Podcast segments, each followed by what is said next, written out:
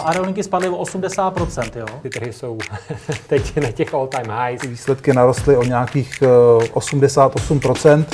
Co vlastně se teďka stalo v rámci uh, SpaceXu, je prostě něco neuvěřitelného. Plyn, uh, emisní povolenky, jakoby v tuhle tu chvíli ten systém je nefunkční. Peníze nikdy nespí, ani ty vaše.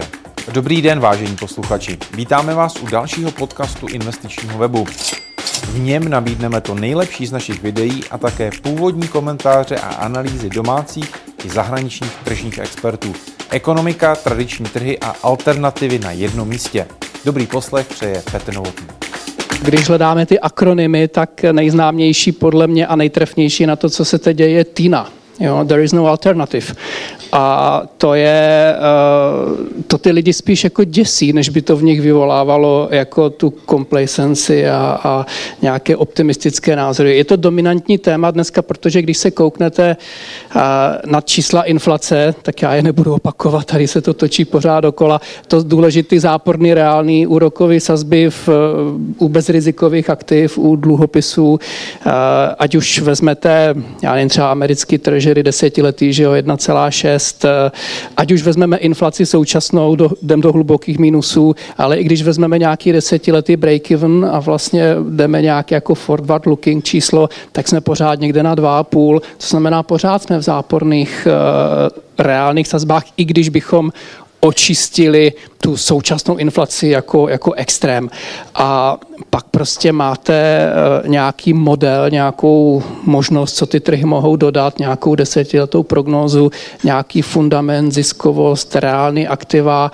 Eh, u těch akcí pořád vychází čísla někde mezi 6,5 7,5% jestli kouknete na indexy do Ameriky, Evropy nebo emerging market.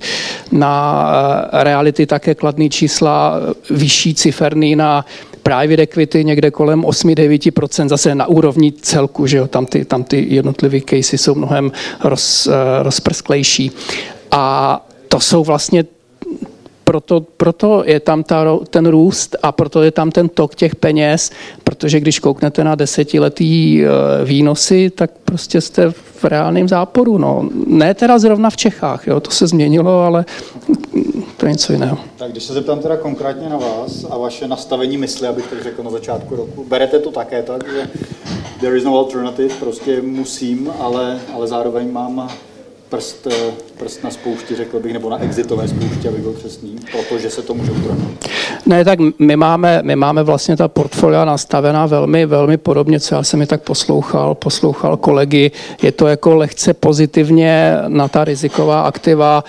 Dá se říct, že tomu se říká jako ta neutrální alokace, kde hledáte víc to value, hledáte nějaký, nějaký stock picking, hledáte nějaký, nějaký konkrétnější příběhy, podvažujete eh, duraci, podvažujete ty, ty, tyhle ty záležitosti. Trošku máme podvážené i ty růstové tituly, ty dražší, a, v tomto směru. Čili i vy to vidíte tak, že letos to bude o stock pickingu, respektive že ten stock picking nad nějakým pasivním přístupem bude výrazně vítězit. Já si myslím, že tady je pak ještě docela důležitý rozdělit, jestli letos, možná krátkodobě a pak taky dlouhodobě. Já jsem velmi poslouchal i to, co říkal Aleš Michl před vámi, který řekl, my máme nekonečný horizont a, a tudíž on jde do indexu a nechce nic vybírat, nechce nic časovat. Ono to má svůj naprosto logický, logický důvod, ale osobně si myslím, že když to zkrátíme ten horizont, tak tak vlastně při současných valuacích, eh, jak je ten trh eh, oceněný absolutně vysoko, nejsou to jako nějaké obludné rozměry na úrovni indexu, ale je to, je to poměrně hodně. A současných disproporcích mezi třeba valuací amerického trhu a neamerického zbytku světa, to jsou 50-letá minima, nebo současná disproporce mezi takzvaný growth a value index, to jsou vlastně taky hodnoty, když se koukneme do Ameriky, ještě větší rozdíly než třeba v dotcom bubble. Jo? Je, takže na těch, na těchto těch indexových a celkových číslech se ukazuje, že ten stock picking bude uh, v nejbližší době asi strašně, strašně, strašně důležitý. A pak si myslím, že když se zase třeba bavíme o za A nekonečným horizontu a za B o valuacích buď na dlouhodobých průměrech nebo naopak podprůměrných hodnotách v nějaké fázi, kdy ten trh je dole, tak pak samozřejmě ten stock picking není zase tak jako důležitý, jako spíš ta expozice na ten trh. Takže tam se to tluče. Ale potom ještě řeknu jednu věc. Mě, mě nedávno oslovila velmi zajímavá informace, kterou předal Mikuláš Splítek ve své knize Stát se investorem.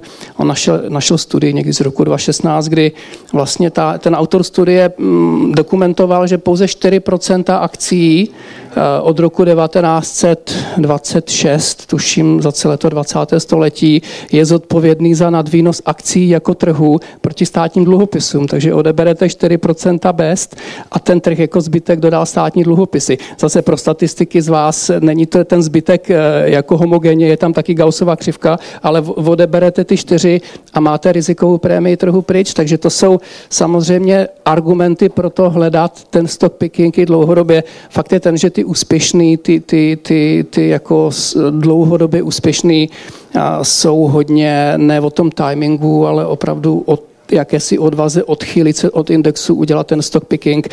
Chytrý investor nechodí jen v kravatě. Chytrý investor už dávno nesedí celý den v kanclu. A taky ví, že jsou důležitější věci než grafy a čísla. Chytrý investor má totiž portu. Zhodnocujte své peníze chytře. Sportu.